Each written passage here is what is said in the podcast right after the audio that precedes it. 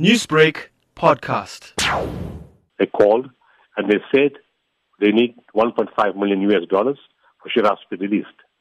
We said the price is crazy, it's unaffordable.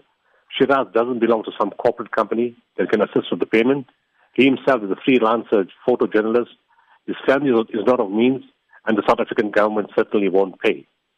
They said, take time to think about it. We'll call you back. In the week, they called again, and we said, in a few days, you expect us to find $1.5 million. When we told you it's not possible, your price is too high. So they said, okay, it's negotiable.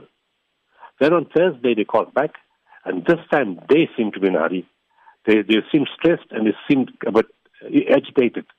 And the guy said, look, we want to hand Shiraaz over up to, to you. We need to close this deal quickly. We need the money.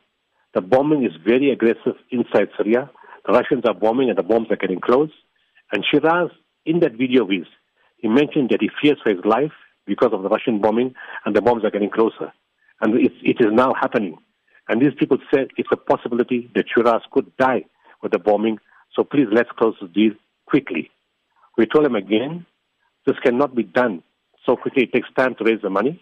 Do you believe that this group kept Shiraaz Mohamed in custody for almost more than two years now for a case like this where they needed uh, to use him for ransom? In, in most cases, it's not of arms. In most cases, these days, it's, no more about religion or a cause. It's about personal gain. We found more and more that people take the ransom money more for personal gain because there's no way they can fight Russian planes. Those the planes bombing from high altitude.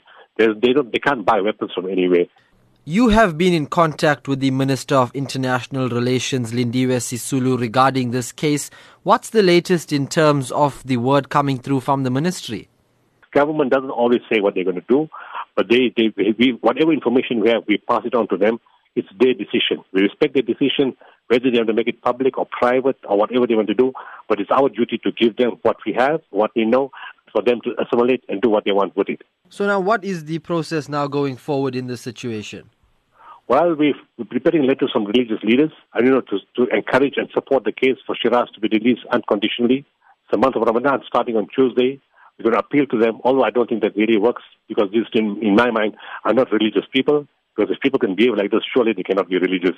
But in any case, we will try, and, and as, as, as a continuous process, we're going to keep pushing to see what if they said the ransom is negotiable, we want to see how, how negotiable they are and how much we can bring it down. Newsbreak, Lotus FM, powered by SABC News.